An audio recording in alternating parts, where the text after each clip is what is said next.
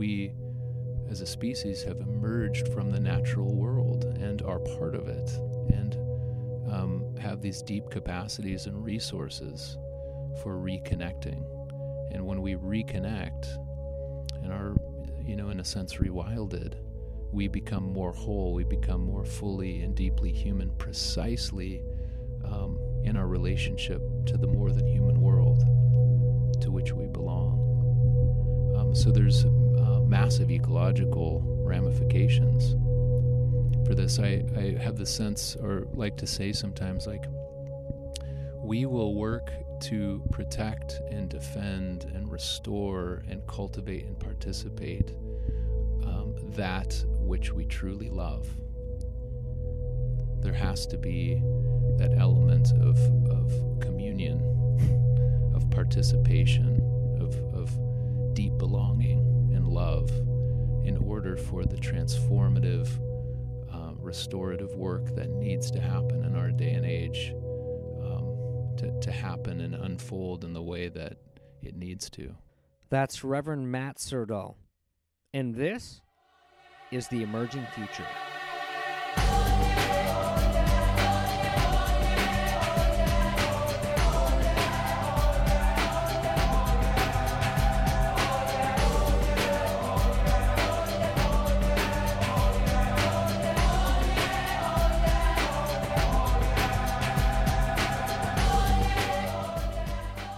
Welcome to the Emerging Future Podcast, everybody. I am your host, Joel DeYoung. This is the podcast where we get to hear wisdom from the curious, compassionate, and courageous co creators of our desired and emerging future. And today we talk to nature based soul guide, Reverend Matt Syrdal, who's rewilding what it means to be human. His work weaves in myth and ceremony in nature as a way for people to enter into conversation with the storied world in which they are a part. So, in referencing this storied world, Matt says there is a constellation of relationships with the more than human world in which our sense of selfhood, community, and myth emerges from a deep conversation that is always happening around us this window of imagination, Matt says, is the way of co participating and co creating through our imaginal sense in a conversation with another that can't speak. So he says this in referring to the natural world. Nature is both the context and that which holds the wisdom to reveal one's soul, which Matt explains is a realm in and of itself. So he says the soul realm has nothing to do with primary relationships or vocation. It's not culturally constructed, it's completely beneath language. It's the place of connection with one's own deeper mythos. So he goes on to say that soul is ultimately our deepest, unique, mystical identity, even in the more than human world. It's our ultimate place that we were born to fill our spiritual and ecological niche. It's not a location, or not just a location, it's a way of inhabiting the world that's uniquely ours and ours alone. Doesn't this sound good? okay, here's the catch. However, in order to be encountered by soul and to discover our deepest purpose in the world, which we all want to know and embody, right? We have to go through life stages of severance and wandering. So these are archetypal stages, and they're found in many of the major religions, like the Abraham story found in the three major world faiths Islam, Judaism, and Christianity. However, Matt's references for these stages, which he says severance and wandering it comes from bill plotkin's work and the animas valley institute where matt is in the soulcraft apprenticeship and initiation program which the animas website says is designed for those called by mystery to learn co-develop and implement an authentic contemporary western nature-based path to soul initiation. And this particular path is marked by a descent into the underworld. And this journey into the underworld, this descent, it's extremely uncommon in the Western ascent oriented culture. And in this conversation with Matt, uh, Matt talks about why this work is vital to developing initiated adults, particularly in our patho adolescent society, and why it helps develop elders and ultimately healthy communities. So, all this requires soul centric development and ecocentric consciousness, which all sounds great. Ironically, in addition to guiding the descent to soul, Matt is also a reverend at Grace Presbyterian Church in Denver, Colorado. So, on the surface, this might sound like conflicting values, or, you know, we got this traditional faith combined with the nature based soul craft.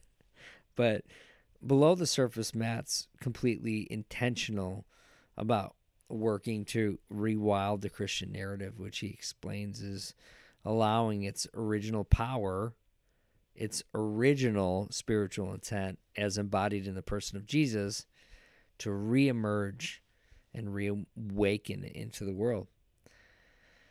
So Matt and I had this conversation inside of a hollowed out ancient cedar stump just outside of Snoqualmie, Washington. And it proved to be the perfect place to explore these topics with Matt, who was actually in the Seattle area to co host this region's first wild church experience, which he co led with my wife, Mary DeYoung, who is an eco theologian who also writes, speaks, and guides experiences into the sacred wild. And Mary's work can be found at waymarkers.net. Waymarkers.net. Uh, so, Reverend Matt Syrdal and his work is uh, expressing itself in a number of different ways. One is Wilder Soul, which is rewilding the self and reconnecting Christian leadership with the natural world through Celtic and ancient nature based nature based practices. So that is a leadership focused initiative. And then Matt's um, working on Church of the Lost Walls, and that's a convening of a wild church in the Front Range area of Colorado, and that happens once a month. And then, and then uh, Seminary of the Wild, which is designed to support eco seminarians as they prepare to bring their own unique forms of transformative work into deeper service into the world. And their aim is uh, to have Seminary of the Wild nested within the seminary academic institution as a supplement and alternative for the traditional educational paradigm. And their first introduction will be at Ghost Ranch in New Mexico next year the week of July 28th through August 2nd, 2019. And this event is called Wild Christ, Wild Earth, Wild Self, a nature based introduction to Seminary of the Wild. And there are immersive nature based experiences for adults and for kids as well. My family is planning to be there, so hopefully consider it, and maybe we'll see you there too. For now, let's jump into the ancient, hollowed out cedar stump and listen to the wisdom from Reverend Matt Syrdal.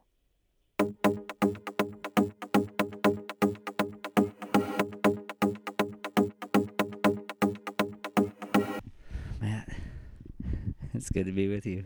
It's good to be with you. So, we are in a stump. Do you think this is a Douglas fir, or what kind of tree do you think this stump? Uh, looks like um, looks like cedar. Looks like old uh, cedar, old growth cedar. old growth cedar. Uh, th- probably thousands of years old. Uh huh. Twelve hundred. Um, So we are, yeah, sitting inside of a stump. This is by far the most unique setting to have a conversation, but I think it's really appropriate for the for the topic and for the content of this conversation. Um, I noticed that when we walked up here, we were all huffing and chatting, and then we got to this stump, and then there was a sense of something really special and sacred here. Did you feel that? Mm-hmm. Yeah. Like the place had been waiting for us. Yeah, and there, there we there's we, we had this idea to do this, but but then when we when we show up, all of a sudden, I don't know. There's kind of a kind of a bass note, bass note here. Mm-hmm. Um, yeah, what are you feeling? Um, feeling the atmosphere, Mm-hmm. the bird calls, um, the communication of the bird calls, and um, a slowing Mm. um, into uh, to some old memory. Mm-hmm. Yep. And um, uh, even a sense of a uh, little sense of grief here at this this old one Mm-hmm. burned out, hollowed out. Yeah. Um, yeah. So feeling um, feeling um, that this place is very thin, Mm-hmm. very thin and um, connected to a lot of things here, Mm-hmm. Yeah, a lot of presences. So you were just yesterday. You went and visited your old childhood home, Mm-hmm. and when you're telling us that story, you had talked about the old girl stumps that you were playing in as a child. Yeah. Uh huh. Um, does this bring back some of those memories? Oh yeah, yeah, yeah. There's um, yeah, my um, my childhood home in uh, Lake Forest Park on 169th Street at the bottom of this cul-de-sac, backed into uh, this um, this forest that uh, um, was a place where I spent countless hours exploring worlds within worlds and climbing felled logs that were covered in moss and um, it was a place of awakening child imagination and uh, just a real sensuous um, relationship to to the earth to to place to the place where I'm from and um, I felt this profound sense on this visit uh, that I needed to return home Mm-hmm. um, to my childhood home um, to offer ceremony uh, to to the woods behind my house, which really feels like my my true birthplace. And so um, to be here actually uh, may sound a little strange. To be sitting inside this stump feels like a womb Mhm. of sorts. Um, I feel a deep resonance here. mm-hmm. Yeah. A lot of your work is uh, has ceremony in- interwoven into it. Can can you speak a little bit about that and what that means to you? Yeah, yeah. Ceremony um, is one of the oldest languages um, uh, through which human beings entered into conversation with a storied world in which they were a part. Um, what I mean by storied is um, uh, that there's this constellation of relationships with the more than human uh, others, what uh, David Abram calls the more than human world. Um, in which we, um, our sense of uh, selfhood and our sense of community and our sense of myth emerges from this deep conversation that is Mhm. always actually happening around us. And um, so, people uh, who lived in indigenous communities and traditional societies that lived in this intimate communion with the world um, had this vast richness of uh, relating with this world um, for guidance and for wisdom and for um, provision in the hunt or or uh, or for food um, and for protection uh, from the elements. And one of the ways they did this was by way of ceremony, which is um, a ritual enactment of a story, and it's a way of uh, beginning conversation with the more than human other world. And what's most potent about ceremony is that it's not an empty um, ritual, it's not formalized. It's deeply personal and intrapersonal. Um, and ceremony um, is um, this way of approach. And what I mean by that is um, how one approaches the world is how one sees the world and how one is shaped by that world. Mm-hmm.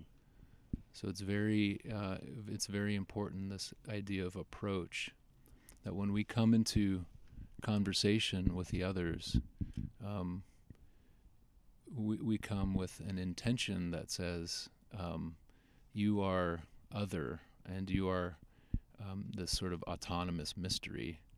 Um, uh, it, it, it gives the um, it honors the other the utter freedom of the of the more than human others and their um, their own sort of personality, their own um, animated life to be witnessed and to be heard. When you say the, the others, the more than human others, what do you mean by that? Yeah, the more than human others is um, a way of um, understanding um, our world in um, through a series of, of relationships. That um, a, a, great analogy or metaphor would be something like a spider web um, that connects uh, connects different worlds of experience, and also is that sort of tensile and um, elastic uh, uh, interrelatedness between all this rich biodiversity, between all these uh, different beings that are constantly uh, in conversation with each other. Um, and they speak in their own varied languages and, and non human languages, uh, but they do communicate, they do, they do speak. And so to speak of the more than human other um, others, the more the more than human world, uh, is to honor uh, at its core that we are participating beings in a story that has been told long before we arrived on the scene. Yeah. When you say that they speak to you, do you have a story that you could tell of when you were spoken to? Yeah. Yeah. Um, sometimes um, the speech comes through different, uh, what Stephen Gallegos calls windows of knowing, um, different. Um, uh, Stephen Buhner, um, author of Plant Intelligence and the Imaginal World, talks about um, these different ways of, of perception um, kind of beyond our five senses, but including our five senses. Um, so one of the ways of of listening is to open um, open our presence and our body um, as widely as we can to the different membranes of contact with the world, the different senses, and so. Um, we're, we're very much sight dominated in the West, mm-hmm. uh, in Western culture. We perceive basically just with our eyes. Um, sometimes with our ears. but uh, the animal world, the the more than human world, uh, has has much stronger perception and different senses such as scent and hearing and mm. and uh, feeling, and so um, that's one level is is opening up the gates of our perception. Um, and one of those windows of knowing that's vastly important for uh, the work that I do is uh, the the imagination, the window of the imagination, um, or what uh, uh, Animas Valley calls the deep imagination, which is this way of um, co uh, participating and sort of co creating through um, our imaginal sense this conversation with, with another that uh, can't speak English or can't speak in audible words, but speaks in a felt and intuitive uh, sense. Yeah. So w- one example um, would be, uh, and I feel like this is honoring to my experience with this other. I was on a vision quest um, four years ago, something like that, in the uh, San Juan mountain range um, at, near Lone Cone Peak in in Colorado, and uh, we were camping out under tarps, so we didn't have tents, and uh, we were right on the edge of this gorgeous meadow, and I was right under the tree line. And one morning I got up and I felt this strong and strange draw to, to kind of climb up over this hill. And when I climbed up over this hill, um, I saw this uh, bright, young uh, uh, field of um, aspens, young aspens. So it was this this sort of bright yellowish green um, light and energy, and uh, there was there's this morning mist kind of hanging over the roots of these trees. And far beyond, just just through this kind of dense cluster of aspens, I saw this big, dark, shadowy figure that looked like a hood, and uh, and so I, um, uh, through using some uh, sacred pipe and and some um, kinnikinnick, um, just sort of opened up ceremony to the four directions, and um, as a way of kind of um, thinning my consciousness and shifting consciousness a little bit to really open up all of my senses to to who this one was and what might happen. and as I approached, um, it was this old stump, this old tree stump, and uh, it was a solitary old tree that had once lived in this little grove of young aspens and it had fallen and, and decomposed, and the insides had rotted out. And um, I uh, had this experience of making contact, or actually being contacted by this this one uh, who uh, was uh, inviting me into a sense of my own relationship to death, into decomposition, of um, kind of my old ways of being in the world and um, I'll never forget it. I um, I approached with uh, with reverence and openness to uh, what this one wanted to teach, and uh, so over the next the course of the next few days before my solo uh, fast, I kept returning every morning and uh, engaging in in this sort of listening, this sort of conversation with this stump, and I came to uh, um, call him in in a endearing, in a sort of an endearing way. I called him Old Man Compost, and um, he uh, through that relationship, and it and it initiated this entire journey. Um, back to my uh, some deep memories from childhood and, and even before, um, and so that that sort of opened the doorway for um, a much larger conversation with the world than I um, had ever anticipated. Wow, what a gift! I I appreciate the, the way that you told the story. It really gives like um, a flow of the the engagement. How it, the the stump was speaking to you and calling you, calling you from even where you couldn't see the stump. Mm-hmm. over the hill, and then kind of this this draw this okay it's communicating with me. And then having the awareness to go okay now i need to open myself up. Yeah, now is the time for ceremony. Yeah, because it's speaking yeah. It's it's sort of like being on holy ground, Mhm. on sacred ground, Hmm. and um, it's as if the the place itself um, opens up too, and um, Hmm. wants to speak or wants to listen in Mhm. response to, to my human presence. Mm-hmm.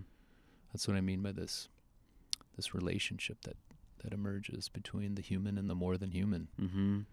Um, uh, so in a in a sense, it's like a courtship. Mm-hmm. It's uh, it's not going to find answers or to find wisdom or figure out my life. It's going to learn about who this one is and what this one Hmm. um, what this one has to say. It provides more of an experience beyond like what you would ask for, Yes. or even know, yes. or even know that you uh huh. want. Yeah. yeah. Yeah. Uh, much richer um, uh, conversation, and it maintains the autonomy of the other. Mm-hmm. It's not about me and and what my needs are. It's about this relationship, actually. That's a big shift. Yeah. Have you been back to the stump? Not to that one, but I feel um, Old man uh, compost. uh, I feel a, a, a strange resonance in this this place Mm. and uh, the place of my childhood home and uh, other places, Mm-hmm. other forested, old growth bioregions. So a lot of your work is is focused in around creating um, opportunity for people to have these experiences. Um, why why is this important? Mm-hmm. Yeah. Yeah. There's um, many things uh, that could be said about the importance of this work. Um, one is um, it is um, one of the pathways to becoming fully human again, to being um, what we say in certain circles is um, rewilding what it is to be human, um, to remember who we really are and where we truly belong. And where we truly belong is within the greater earth processes and uh, cosmic cycles. And um, uh, we, as a species, have emerged from the natural world and are part of it and um, have these deep capacities and resources for reconnecting. And when we reconnect and are, you know, in a sense, rewilded, we become more whole, we become more fully and deeply human, precisely um, in our relationship to the more than human world Mm. to which we belong. Um, so there's uh, massive ecological ramifications for this. I, I have the sense, or like to say sometimes, like, we will work to protect and defend and restore and cultivate and participate um, that which we truly love. Mm-hmm. There has to be that element of of communion, of participation, of of deep belonging and Mhm. love, in order for the transformative, uh, restorative work that needs to happen in our day and age, um, to to happen and unfold in the way that it needs to. Mm-hmm. Um, so that's one angle. Um, the second angle is has to do with human development. Mm-hmm. Um, and um, one of my sort of mentors and teachers, Bill Plotkin, um, would say that um, what is needed in the world is um, uh, for for um, ecosystems and for our world to be healthy and whole is for communities to become healthy and whole, human communities and their relationship to the world. But what's needed for human communities to become healthy and whole is for individuals to become healthy and whole, to be Mm-hmm. um, rewilded and, and authentically belong, right, to the Mhm. more than human world. Um, and so, what we've seen in our culture is um, um, this massive dissociation between humanity and human culture and the natural world. It's become something uh, to be feared, to be exploited and dominated and used. Mhm. Um, but our original birthright inheritance, our original call uh, from a Christian perspective, our our sense of um, vocation, even from Genesis chapter one, is to is to cultivate and to serve the ground. Hmm. it actually says to cultivate and serve the earth. Um, that's part of our ecological functioning Mm-hmm. uh, in in this world, and so um, all that to say is there's a developmental process, a developmental shift that needs to happen for us to move um, from what Bill Plotkin calls pathological adolescence, Mm-hmm. um, which is basically what we see in our egocentric society, mm-hmm. um, to have what's called sort of a um, ecological awakening into a really healthy um, uh, adolescence, um, developmental adolescence, and then to begin a journey of descent actually into our own, um, you could say, decomposition Mm-hmm. and um, and rebirth uh, into an initiated mature adulthood Mm-hmm. um, or what uh, what they call a soul-centric adulthood. Um, and these are all processes that need to happen for communities to become healthy and whole. We need elders and true adults um, to to take their place, uh, not just in human culture, but in our bioregions and watersheds, and Mhm. and in our um, uh, our ecological functioning. Uh, Mm-hmm. so what what Animas Valley calls us is um, soul-centric development. Um, another euphemism for that would be ecocentric Mm-hmm. development, rather than egocentric. Mm-hmm. The the piece ab- about whoa, don't fall over. the piece about the descent, um, and reading Bill Plotkin's work seemed extremely profound to me, and and especially in human development circles, programs, leadership. It that was unique to me, and that opened up a, a whole, um, a whole new. It's like the other side, you know that that nobody's talking about. That um, really met me where when I was going through a major transition, understanding, you know, the descent. Can you can you just talk a little bit about what you mean by the descent? Yeah, yeah. Um, well, well, one would one would be to say. Um, so I've heard it. I've heard it asked something like, "We've had, you know, five thousand years of civilization and and religion, and nothing's changed," sort of idea. Um, the world is still in the predicament that it's in, um, and so one of the attr- uh, attributions of that is um, in um, uh, our culture, contemporary culture, um, in Eastern cultures, um, spirituality is typically f- focused on the ascent, which is um, the realm of spirit and, and the non dual, uh, transpersonal, transcendent um, oneness, and um, which is a very, very important part of, of human development and our, um, our relationship. Uh, but um, uh, most Western Westernized cultures have um, completely um, suppressed and denied and, and severed and sort of lost access to the other equally uh, and and perhaps more vital uh, path of, of the spiritual journey, which is the the descent. It's it's the journey down. So.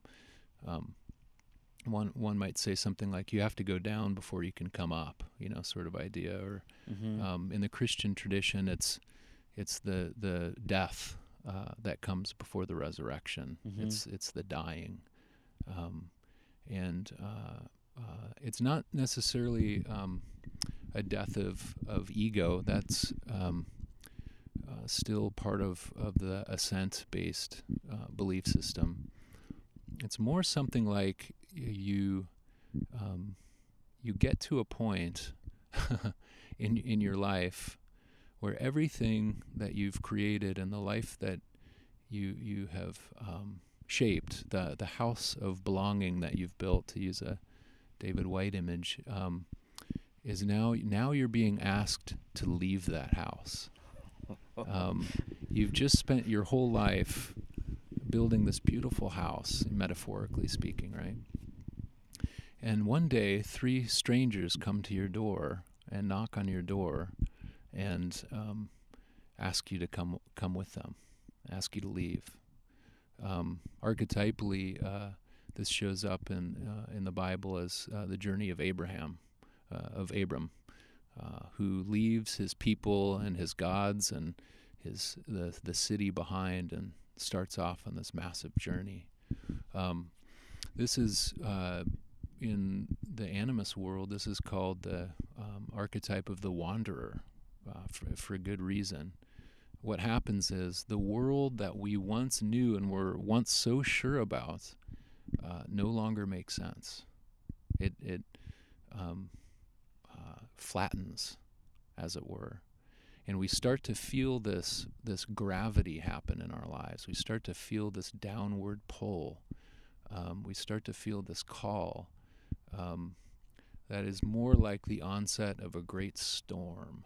It's um, there's some danger and there's some uh, incredible allurement that we start to experience, and everything that we'd been taught, and all of our um, religious organizations and our um, political leanings and everything else um, takes a back seat, and even most of our relationships need to take a back seat during the descent. It's a time um, when we're invited to stride deeply into the world, and we're not assured that there's going to be any safe return. In fact, um, maybe even unbeknownst to us, we're actually going to die in some psycho-spiritual way. Um, so the journey uh, of descent is um, sort of uh, in nature and the human soul and, and animist framework would be something like um, severance. It would be a severance from the first half of life, um, the the world that we once knew and, and lived in. Um, there's not much we can take uh, for the journey that can that can possibly prepare us. Mm. And most of us, um, there are aren't a lot of people that ever sort of experience this stage of life tragically. But for those of us who have experienced um, this this wanderer, uh, the call of the wanderer in, our lives, there are no more uh, social or cultural um, safety nets. There are no, um, oftentimes, no elders or mentors um, available uh, for many of us who begin the wandering journey uh, to kind of come alongside of us. Mm-hmm. And so, oftentimes, people will get, um, uh, will be wandering the rest of their lives, and will will not really know uh, where where that where that comes out. But the wandering phase is really important to strip us, uh, strip us down into a core, um, uh, a core way of being in the world in which we are susceptible to have what's called a soul encounter, which is um, a sort of a, a, mystical and otherworldly, underworldly um, uh, um, relationship um, with with the numinous, with the world of images and dreams, and uh, uh, with our own deeper um, mythos, if you will. And that deeper mythos is not something that's culturally constructed. It's not earned. It's not. Um, it has nothing to do with our vocation. Hmm. It has n- uh, nothing to do with our primary relationships. It is something uh, completely beneath um, uh, even language, and that's why we we say it's sort of the realm of the soul. It's because the soul. Um, which is something you could say is um, our deepest, unique, um, our deepest, unique mystical identity. Um, something like our ultimate place mm. that we were born to fill um, in the more than human world. It's it's um, uh, you could say it's our um, spiritual and ecological niche. Um, but it's not just a location. It's it's really um, a, a, way of inhabiting the world that uh, is uniquely ours and ours alone. And um, in order to uh, be encountered by soul and to discover our deepest purpose, you could say, in the world, um, we have to go through this period of severance and wandering um, in order to be susceptible to to uh, have these encounters. Mm-hmm. And is this uh, is there an age range where this typically happens? Yeah.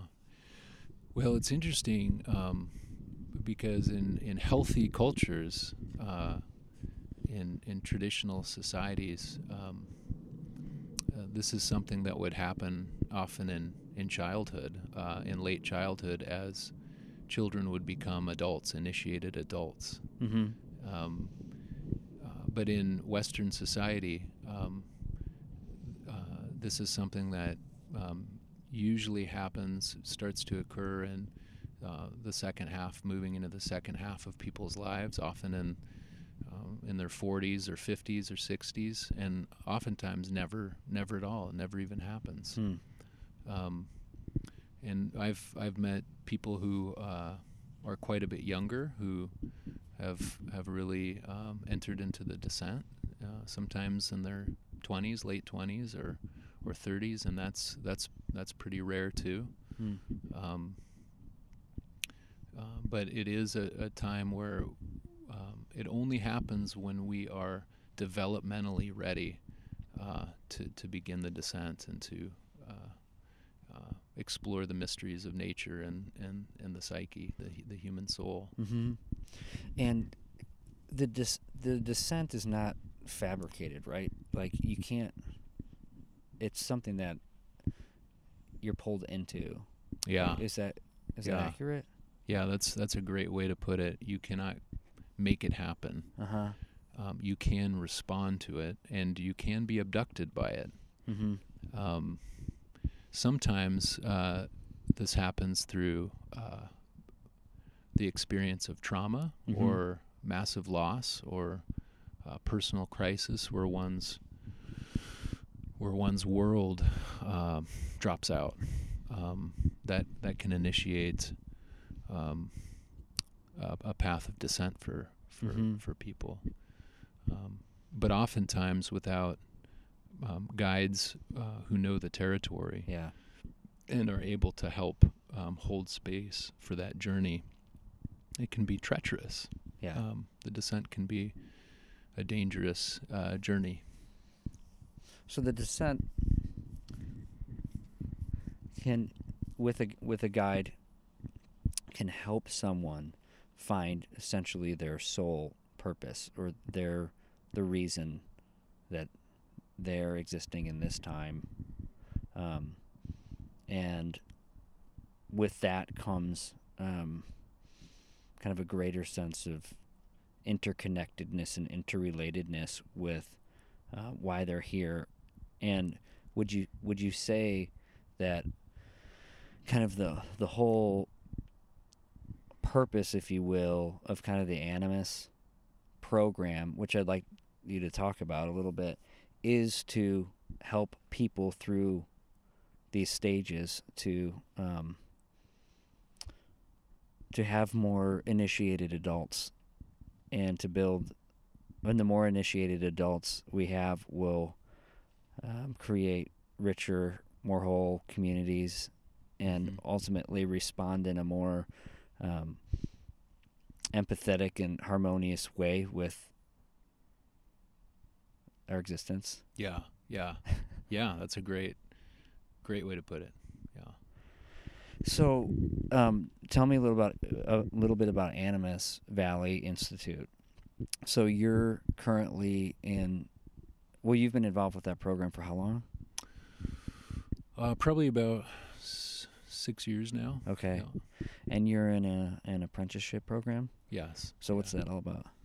Uh, it's called the uh, Soulcraft uh, Adult Initiation uh, Program, Okay. um, and uh, say it's called the SAPE uh, program, and um, it's specifically for uh, people who um, have have encountered something in their relationship to soul as sort of an image that um, uh, expresses itself in um, underworld territory and being being an underworld guide, Hmm.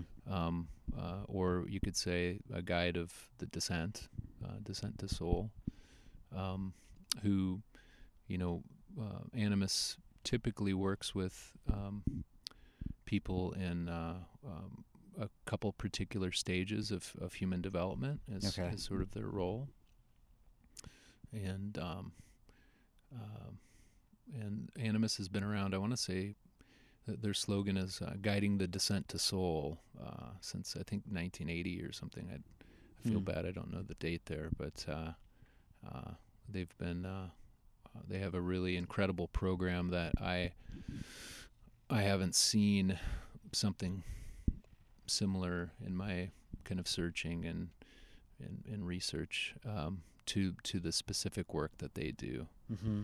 Uh, in that regard. And you're also uh, a trained pastor too. Is, Uh-huh. is, is that Yeah. accurate too? Yeah. Okay.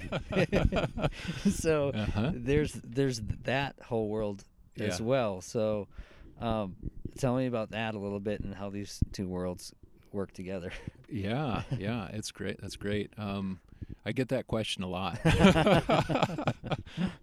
I get um, bewilderment uh, Yeah. when I meet certain people. Like, Well, everybody wants you to just be one thing, right? yeah, Just uh-huh. you just be this. I want to put you in this, yeah. this box. I want to understand. yeah. Uh huh. Yeah, for sure. um, and then I do get some people that are just really e- excited that uh, here's somebody who is coming out of the Christ tradition and and uh, has been a, uh card carrying pastor, you Mhm. know, and yet is engaged deeply in this work and sort of like, what's that about? You know, what's Mhm. happening here? You know, so um, I do feel it's important to share that part of my story. Yeah. Yeah. Yeah. So um, I went through seminary uh, back in 2004, 2007, and um, was exploring the path to, to uh, ministry. Wasn't sure I was going to be a pastor. Um, was really interested in philosophy and theology and just sort of learning. Um, uh, learning, and I think the root of that really was um, um, I'd had some uh, mystical experiences, some numinous encounters throughout my life, and it was sort of like, what's happening here? I want to know what this is, and what really w- what the world is, and what God is, and and what is my role, and and um, who am I? Who am I to become? You know, sort of what's what's my calling? Mm-hmm. You know, how can I be in service to the world? And so I went to uh, seminary for three years and um, learned the biblical languages and studied and um, uh, you know came across people of different denominational backgrounds and uh, was really um, in uh, in the Christian mystical tradition. That was sort of my sense of belonging in my path, and um, I uh, just love Saint Francis of Assisi and Saint John of the Cross and Hildegard of Bingen and these um, these Christian mystics and the the Celtic tradition and and um, and then I um, got involved in, in church ministry in church work. And um, uh, it's a, a very challenging uh, uh, very challenging vocation for a number of different reasons. One is the culture that we live in. Um, another is the structures of institutionalism that um, I feel often divert um, and and all- stymie and suppress that that sort of God-given longing um, that people come to church for in the first place. that desire to connect with with uh, the divine, with the sacred other. That That's why they're there, right? that's why they're there, or that's why they should be there, right? I think Uh, so. Yeah. you know, and plus the the community, the the all important quest for authentic community that people are just dying, literally dying for. Um, that that the church uh, is in some sense a vehicle. Um, and so I came and and uh, it was a um, it was sort of like this purification of intent where um, all of the reasons I'd, I'd signed up for this and pursued this path um, were just confronted with these forces beyond my control that were daunting and and um, disheartening and uh, disillusioning and uh, a source of grief. Um, the sense of woundedness, right? And how many of us are deeply and profoundly wound- wounded and um, fragmented and um, uh, disconnected from what Parker Palmer calls our our hidden wholeness, our um, life beyond all other lives that is waiting to be lived in us and lived through us. The sense of um, in the Christ tradition, uh, the spirit, you know, the um, uh, how how do we, you know, sort of how do we follow Jesus? How do we become like Jesus rather than merely believing in in Jesus, right? Um, so, uh, with all these questions, I came to this place um, of unraveling a bit and realized that I was uh, missing something. I was missing something big and had this intense longing. And so um, I found out about this guy, Richard Rohr, uh, this Franciscan priest who is doing some interesting work with uh, men's groups and rites of passage and um, uh, contemplative Christianity that was exciting to me.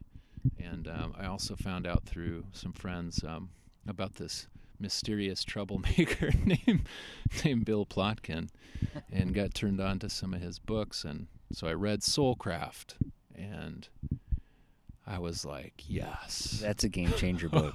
that's a game changer. Yes, you know, um, this is this is this feels like what I've been looking for.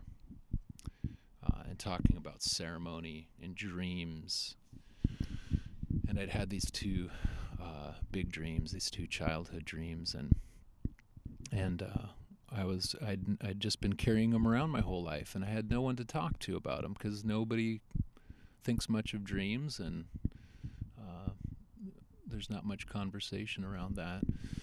And so uh, a conference opened up uh, in Albuquerque, New Mexico, called uh, "Nature and the Human Soul," and it was um, kind of co keynoted by um, Richard Rohr and Bill Plotkin. And so I said, okay, here's my opportunity.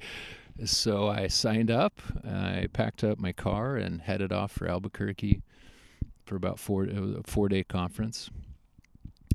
And I was just deliciously surprised to be in the presence of, uh, you know, something like a thousand or twelve hundred people um, from these diverse backgrounds um, burnt out Catholics, wounded Catholics, uh, injured Christians, um, nuns and duns, people just disaffiliated. I'm, I'm sort of done with the whole rigmarole of the institution. Um, but the energy was palpable. There was this, um, this sense of anticipation and longing and kind of a camaraderie and a, a, a, witnessing that was happening with, with strangers that I'd never experienced before, uh, probably in church or in, uh, you know, rarely, and, um, and certainly not in other conferences that I'd been to. And so this conference um, was structured so that it wasn't just talking and listening, but there were um, different ways of coming together in community through cohorts and through um, uh, small group circles and through dyads and triads of sharing um, an authentic uh, community and being seen and witnessed and wandering out on the land and um, this kind of experiential, immersive uh, aspect to the conference. And um, I, I, happened upon this this woman. Um, I, I, I won't name any names just for privacy's sake, but a, a woman who was going through the Animas program, training to be a guide, and uh, I said, "Listen, I I have these two dreams, and I don't know what to do with them, and I, I would love to talk with somebody about them, and you know, and so the next day she she worked these two dreams with me, and uh, uh, that was my first experience doing dream work and soul centric dream work, nonetheless, and um, it was a powerful uh, imaginal experience for me to to work these dreams, to enter back into these dreams. Um, and afterwards, she gave me an invitation to uh, physically enact uh, one of my dreams in the world, in the ordinary daytime world. And so she gave some suggestions on how I might do that. The next day, um, I was uh, uh in between um, speaking engagements, and we were out in the coffee bar area where people sell stuff and gather and chat and laugh and drink some coffee. And I'm looking out the window, and um, I see these. Uh, uh, looking out on the grounds, and there's the Rio Grande, um, hundreds, a few hundred yards out, and this big band of dark trees, these big gnarled cottonwood trees, and uh, the sun's shining and it's catching fire on this um, sort of sea of wheat, this kind of wheat field, and there's these ripples um, going out from the wind, kind of blowing from behind um, where I was, and I I just shifted into this dream. I, I didn't even try; I just sort of shifted into this dream, and um, I started. I opened the door and walked out, and just just started walking out through this field toward these these trees, um, and I had this uh, soul encounter. I had this uh, kind of underworldly experience being out on the land that cracked me open, and I had this massive um, I, uh, emotional. Uh, I started sobbing and sobbing and sobbing and howling and howling in the wind and crying harder than I'd ever cried in my entire life. And I felt this reservoir of grief coming up through the land, up through my body, um, and uh, uh, all this energy and heat, and um, uh, I I felt the the lament of uh, the ones who had been there before, mm. The people, the Tamayame, uh, who had been there before and lived in this place, um, and uh, I crossed this threshold out into these trees, and this sobbing, this wild howling turned into laughter. and just laughing harder and louder than I'd ever laughed in my entire life. And um, it was just this purging kind of experience. And I, um, as I walked back, uh, this probably lasted at least an hour. And as I walked back to the conference center, and uh, I was kind of giggling to myself, uh, just like, what was that? what was that?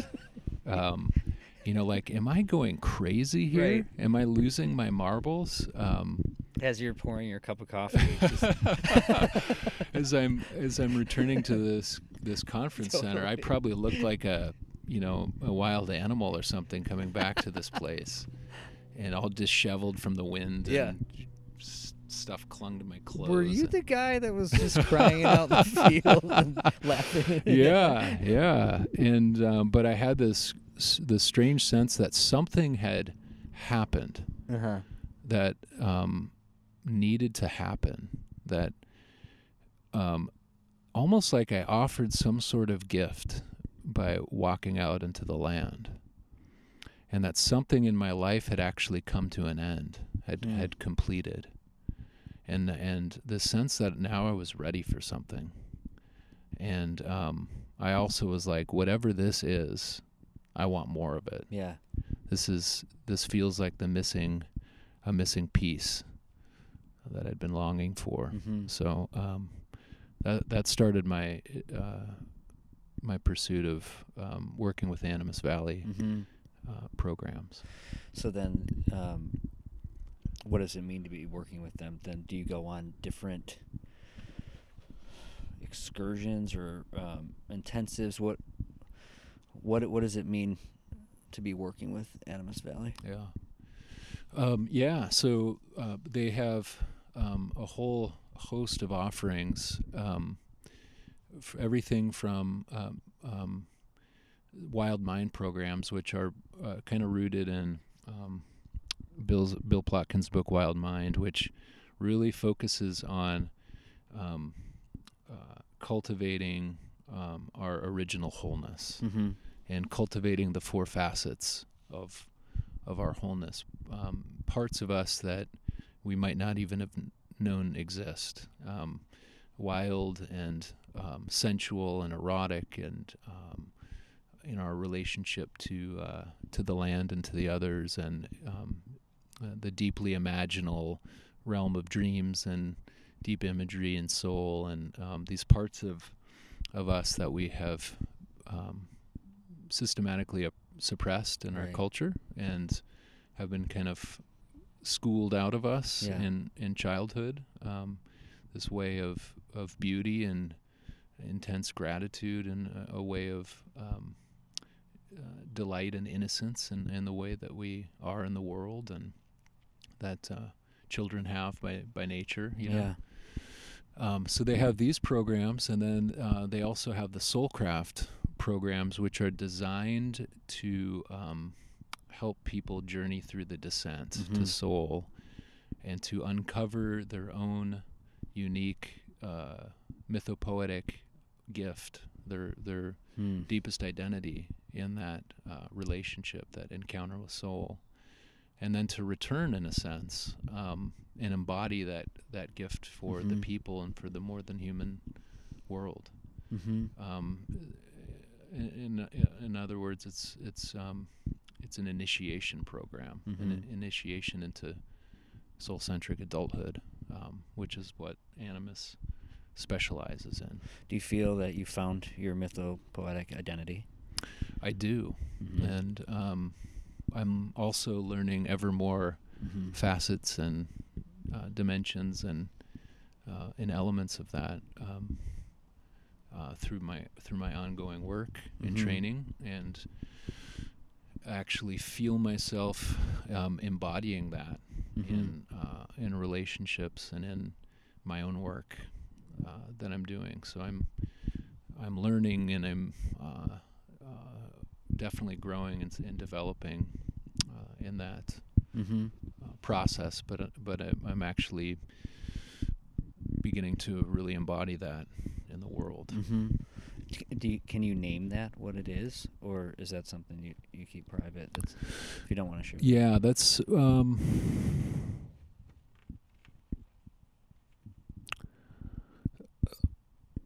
most of that. I'll, I'll keep I'll keep private, Mhm. um, but I can share that um, I see myself as um, uh, really uh, bridging the worlds between soul and uh, the middle world of of uh, human culture Mm-hmm.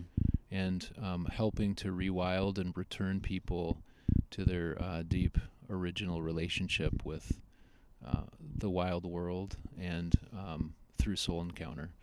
And that um, what this bridging work really is, is it's offering um, a sort of decomposition of our old images and structures that no longer work, that no longer serve Mm-hmm. us individually or serve our culture.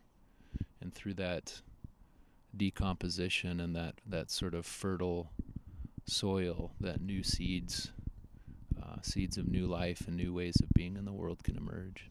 That's beautiful. Yeah, Exciting. yeah, Well, you seem lit up about it. I am. Um, yeah. um, so you're also, um, you know, working with the Christ tradition as well. Are you, are you really trying to weave those two together? Yes. Yeah. It's it's it's my passion. It's Mhm. a big part of why I feel I'm here on this earth. and it's Mhm. scary.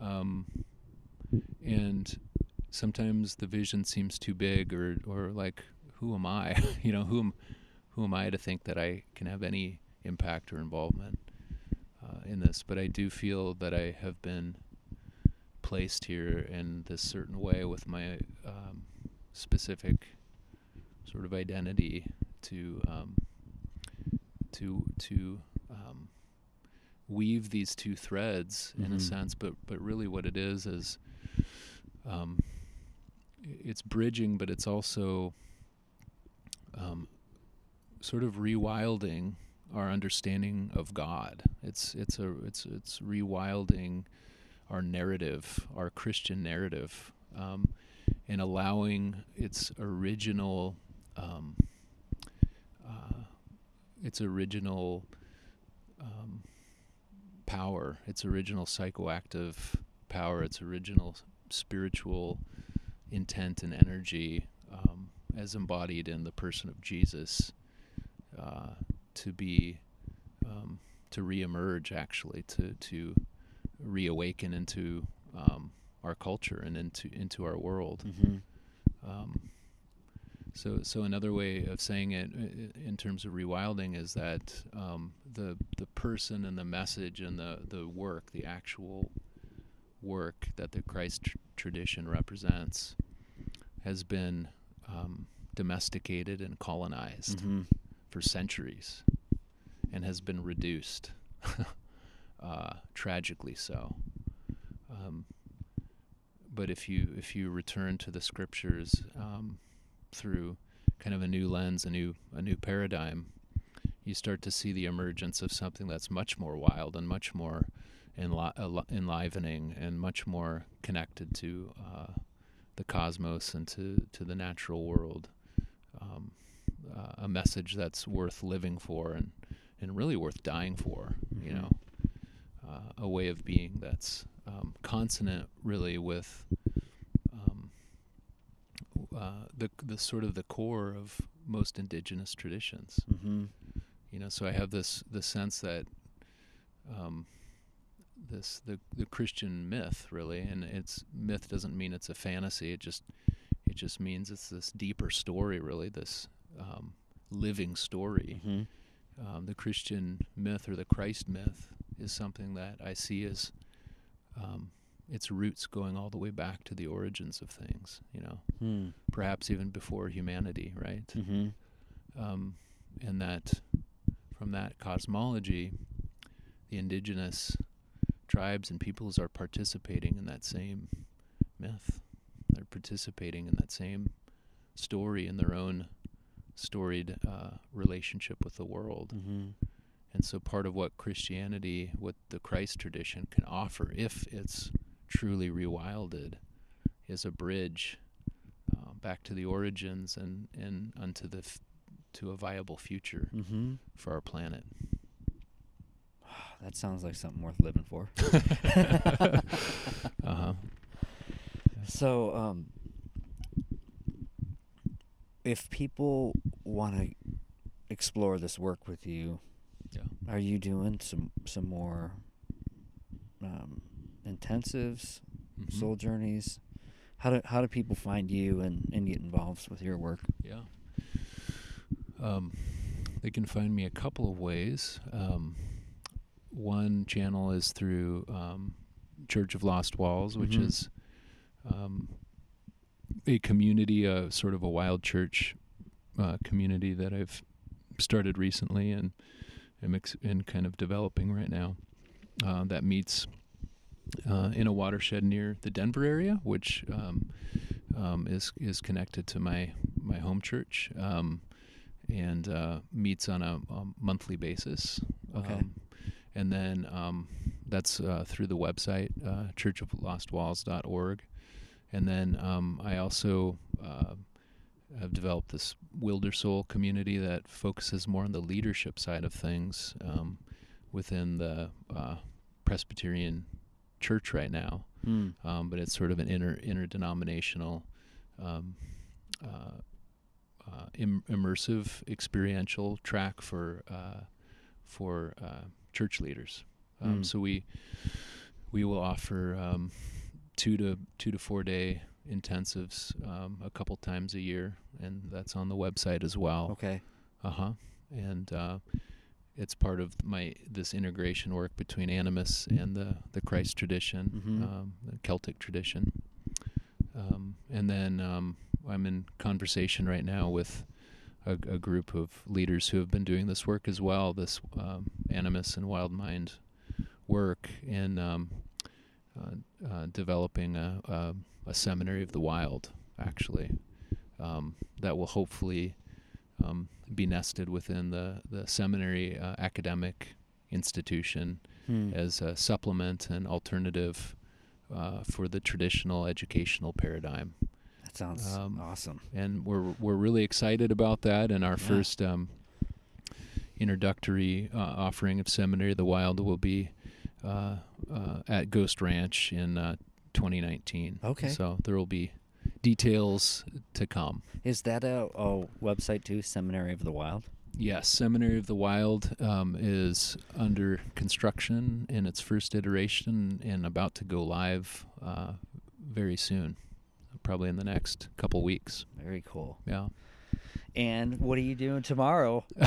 yeah, and tomorrow um, I'm working with your lovely wife um, in um, partnering with Waymarkers. Uh, Wildersoul and Waymarkers are partnering to offer a uh, wild church, a Church of the Wild um, experience that brings in some of the work I do with Church of Lost Walls and um, uh, some of the work that Waymarkers does and their rewilding uh, retreats and that sort of thing to expression here in Seattle to kind of Mhm. introduce this work uh, to Seattle folks. And um, I hope to have the opportunity to come back to Seattle and and continue this work. Yeah. Well, I'm excited to explore more with you. Yeah. Um, and yeah, just to go deeper with you. I'm really delighted that you came out here Me too. and we got It's to do. been incredible. and you guys have been wonderful hosts. Oh. well, we're happy to host you anytime. Thank you. Yeah, it's just the ceilings are a little small down there. So. For a big, tall Sasquatch like myself. yeah. Well, thank you, Matt, Thank you. and thank you, St- Stump. Thank you, old, Yeah. old one. Yeah. Beautiful.